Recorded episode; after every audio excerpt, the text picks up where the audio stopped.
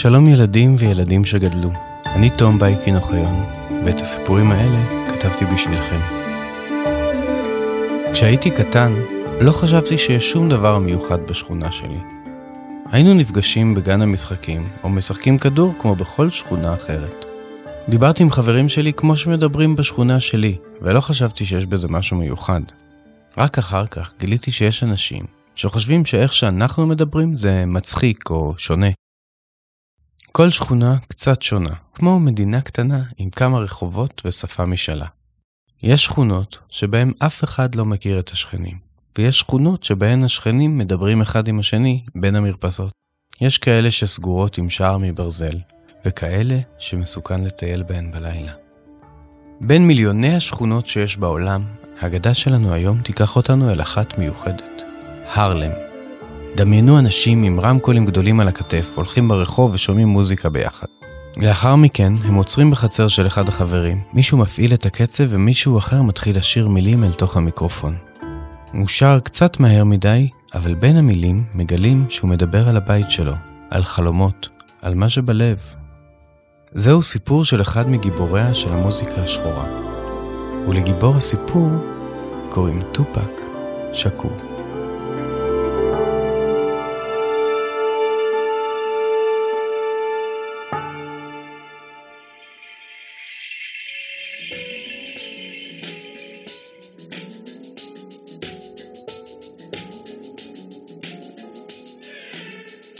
בשנות ה-70 וה-80 של המאה ה-20, שכונת הרלם בניו יורק הייתה מקום מסוכן מאוד לחיות בו.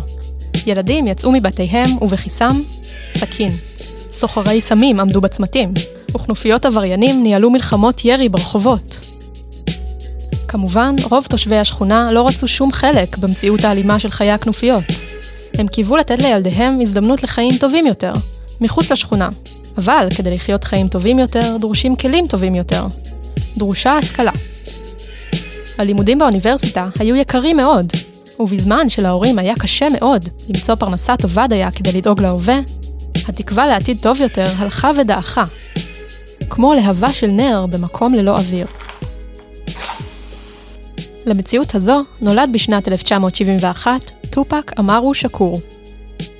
אמו קרא לו כך על שם הצ'יף האחרון של שבט האינקה, טופק אמרו השני, שחי בפרו במאה ה-18, ולחם שם למען זכויות הילידים נגד הכובשים הספרדים.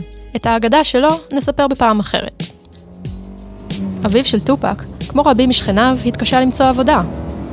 ובלית ברירה, הצטרף לכנופיה והתחיל להיות סוחר סמים. כך נולד טופק אל תוך עולם של פשע ואלימות, לפני שהייתה לו אפשרות להחליט בעצמו על עתידו. באותה תקופה האמינו שגם החברה האנושית כפופה לחוקי הטבע, ומי שנולד לעולם של פשע, נידון לחיים בעולם של פשע. טופק אמרו שקור, יגדל להיות האיש שיוכיח שאין אמת באמונה הזו. סיפורו הוא סיפור של אדם שניסה, וגם הצליח, לעמוד נגד הכוחות האדירים שניצבו לפניו, ולסלול לעצמו ולבאים אחריו את הדרך לעתיד אחר. טופק הצעיר לא רצה להיכנס לעולם האלים שלתוכו נולד. לכן, כנער, הצטרף לקבוצת תיאטרון, כדי שלא יסתובב ברחובות המסוכנים. כשאחותו נולדה, הוריו החליטו שהם יעשו מאמצים כבירים להבטיח לילדיהם סיכויים טובים יותר לחיים. כדי להתרחק מהסכנות של השכונה, הם עברו לגור בעיר בולטימור. בגלל אהבתו של בנם הצעיר לתיאטרון, הם רשמו אותו לתיכון לאומנויות. שם טופק למד משחק, מוזיקה וריקוד. העיסוק האהוב עליו ביותר היה לכתוב שירים ולשיר אותם בסגנון המוזיקה החדש של אותה תקופה, מוזיקת הראפ. about to rock this rhyme for my niggas in black watching. Um, it's all good living in the hood and um, I'm peak game and it's understood. They want me to bust a freestyle, but I gotta get paid, so... הוא אפילו נבחר לראפר הטוב ביותר בבית ספרו. החיים החלו להיראות טובים יותר, והתקווה החלה לפרוח. טופק ראה שיש עולם אחר, שונה מזה שהכיר כל חייו, אבל המגורים בבולטימור היו יקרים מדי, ומשפחתו נאלצה שוב לעבור דירה. הפעם לקליפורניה, לשכונה שהייתה לא פחות מסוכנת מהמקום שנולד בו.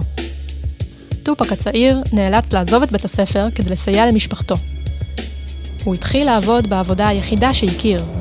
הוא הצטרף לכנופיה והפך לסוחר סמים בעצמו. יום אחד, גאה בהצלחתו, הביא לאמו ערימה גדולה של שטרות. הוא שמח שהוא יכול כך לעזור למשפחתו, אבל למרבה הפתעתו, אמו לא שמחה כלל. במקום לצהול על העזרה, היא פרצה בבכי. היא ידעה שכסף כזה לא מגיע מעבודה מעוגנת. היא ידעה שלמרות כל מאמציה, בנה נפל לאותם חיים שהם ניסו להגן עליו מפניהם. כישרון הוא כמו פנס קטן, שאפשר לראות את אורו גם מתוך המערה החשוכה ביותר.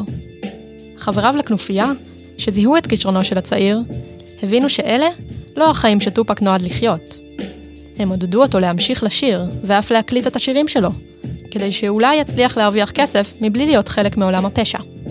כך, כשטופק היה בן 20, הוא הקליט את האלבום הראשון שלו. מהר מאוד האלבום הפך להצלחה גדולה. הוא הגיע אל אמו גאה, לא עם ערימת שטרות, אלא עם משכורת מכובדת. הפעם, אמו צהלה משמחה. לא זו בלבד שבנה החל להרוויח כסף מבלי להשחית את נשמתו, אלא שעכשיו היו להם משאבים מספיקים לחיות בכבוד. היה משהו מיוחד מאוד בשירים שכתב טופק. מצד אחד, הם הביעו תקווה לעתיד טוב יותר לכל תושבי השכונות. לדוגמה, הוא כתב שיר שהוקדש לנשים, ובו קרא להן ללכת בראש מורם. מצד שני, הוא לא הפנה גב לעולם שממנו בא. שיריו סיפרו את האמת על העולם שהכיר, עם כל האלימות, הקללות, הסמים והפשע שעולם זה הכיל. באותה תקופה, אנשים לא רצו לשמוע על הדברים האלה. הם לא הקשיבו למסרים החיוביים שהיו בתוך השירים שלו, אלא שמעו רק את הקללות ואת האלימות שביטא. הם קראו להחרים את המוזיקה שלו, בטענה שהמקשיבים לה הם סוחרי סמים ופושעים. למען האמת, רוב מי שהקשיב למוזיקה הזו היו ילדים וילדות מבתים טובים, שפשוט רצו לשמוע ולטעום מן העולם ההוא, שהוריהם לא הרשו להם לראות. תחנות הרדיו סירבו להשמיע את שיריו, אלא אם כן יכתוב שירים פחות גסים. אבל טופק לא היה מוכן למתן את שיריו. השירים שלי מתארים את העולם שאני מכיר, אמר. ואת האמת אסור להשתיק. ההצלחה הגדולה לא הספיקה לטופק. הוא אסף את חברי הכנופיה הישנה שלו והפך את כולם למוזיקאים, כדי שגם הם יוכלו לצאת ממעגל האלימות. יחד הקליטו אלבומים נוספים, ולמרות שתחנות הרדיו והטלוויזיה החרימו אותם, ילדים המשיכו לקנות את האלבומים שלהם. בתוך זמן קצר, טופק הפך לאחד המוזיקאים המצליחים בעולם. עם זאת, כמו שטופק לא שכח את עברו, העבר שלו לא שכח אותו. כנופיות יריבות עדיין חיפשו לפגוע בו. המשטרה לא הייתה מוכנה לראות בו אדם ששיקם את חייו. פעם פושע, תמיד פושע, אמרו. יום אחד, כאשר היה בדרכו לעבודה, חבורת עבריינים חיכתה לו בכניסה לאולפן. הם ירו בו חמש פעמים ושדדו את כיסיו. באורח נס, טופק שרד בחיים למרות הירי. בפעם אחרת, שוטרים פרצו לביתו ואסרו אותו על פשע שלא ביצע, וטופק נשלח לכלא. אנשים רבים שמגיעים לכלא מוצאים עצמם חוזרים לעולם הפשע, פשוט בגלל שכל האנשים שסביבם הם פושעים. אבל טופק ראה במצבו העגום הזדמנות. בתקופה ששהה במאסר, קרא ספרים רבים, ספרי שירה ופילוסופיה, והתחיל לחשוב כיצד יוכל לעזור לכל אותם אנשים שנשארו בשכונות הפשע. הוא אפילו הקליט אלבום חדש בתוך הכלא, וקרא לו "אני נגד העולם". בשיר הזה הכריז שאף אחד לא יעצור אותו מלבטא את האמת שלו. לא הכנופיות, לא המשטרה ולא העולם כולו. כעבור שנה ארוכה, שוחרר טופק מן הכלא. מחוץ לחומות הכלא חיכו לו עיתונאים רבים. היה לו מסר אחד לכל המצלמות והמיקרופונים שהוצבו מולו. נכון שאני גס ומחוספס, שהרי גדלתי לעולם מלא פשע, אבל אם אתם רואים ורד שצומח מתוך סדק בבטון, אל תגידו, תראו איך הוורד הזה עקום ומכוער. אלא וואו, איזה פלא, ורד הצליח לצמוח מתוך סדק בבטון. טופק חזר להצליח בעולם המוזיקה, ואפילו שיחק בכמה סרטי קולנוע. לרגע נדמה היה שהכל הולך להיות בסדר. הוא חתם על חוזה חדש, וגם רצה להקים בעצמו חברת תקליטים, שתיתן לאמנים צעירים נוספים הזדמנות לצאת מעולם הפשע והאלימות. אבל תקוותיו נגדעו לפתע. ערב אחד הלך עם חברו לצפות בקרב אגרוף.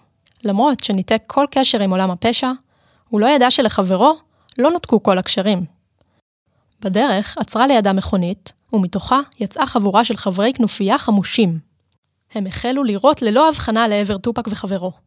השניים פונו לבית החולים במצב קשה מאוד, ולמרבה הצער, שניהם נפטרו. I can take you through the pain and sorrow, let you know I care. And someone's there for your struggle. Depend on me when you have needs or there's trouble. I wanna give you happiness or maybe even more. למרות שחייו של טופק נגדעו מוקדם, סיפורו נשאר לנצח. עד היום הוא ממשיך לשמש דוגמה למיליוני צעירים ברחבי העולם. בזכות הדוגמה הזאת, ילדים שגדלו בשכונות עוני, ילדים שסביבתם חינכה אותם שאין להם סיכוי להצליח, אלא בדרכים של פשע ואלימות, התחילו להאמין שגם הם יכולים להתנגד למציאות שמקיפה אותם, ולבנות לעצמם חיים חדשים.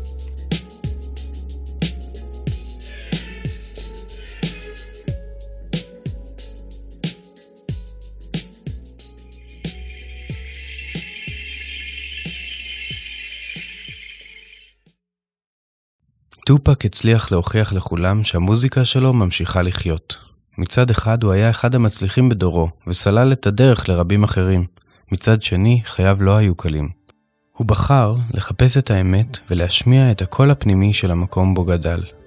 למרות הכל, ומתוך הקשיים, נולדה המוזיקה שלו. אתם גם אוהבים ליצור? אנחנו, באגדות אמיתיות, מאוד אוהבים יצירה. ונשמח אם תשלחו אלינו דברים שיצרתם בעקבות האגדות שלנו. זה יכול להיות ציור, סיפור, אולי וידאו. אפשר לשלוח ישר לעמוד הפייסבוק שלנו, ואנחנו נפרסם את מה ששלחתם. מלבד האגדה הזו, עוד אגדות שהיו באמת תוכלו למצוא בפודקאסט שלנו, אגדות אמיתיות. למשל, אגדה על סופר שלא הרשו לו להפסיק לכתוב, או על מלכה אמיצה שהחליטה להגן על תושביה ולהילחם באימפריה הרומית. אם אהבתם את האגדות שלנו ונשארתם עם טעם של עוד, אתם מוזמנים להיכנס לאתר של הוצאת פנק ולרכוש לכם עותק של הספר הראשון של אגדות אמיתיות. הפודקאסט נולד ונערך ברשת הפודקאסטים העצמאית שלג. את האגדה הזו קראה עבורכם יעל בר דרור, וביים עמרי בן דור. אני, תום בייקין אוחיון. אני רוצה להזמין אתכם להירשם לפודקאסט שלנו כאן באפליקציה, לשלוח אלינו תגובה או לעקוב אחרינו בדף הפייסבוק. ככה נוכל לעדכן אתכם בכל פעם שתצא אגדה חדשה. ואם רק תסתכלו טוב טוב, תראו שכל אחת ואחד מכם הוא כבר גיבור של אגדה.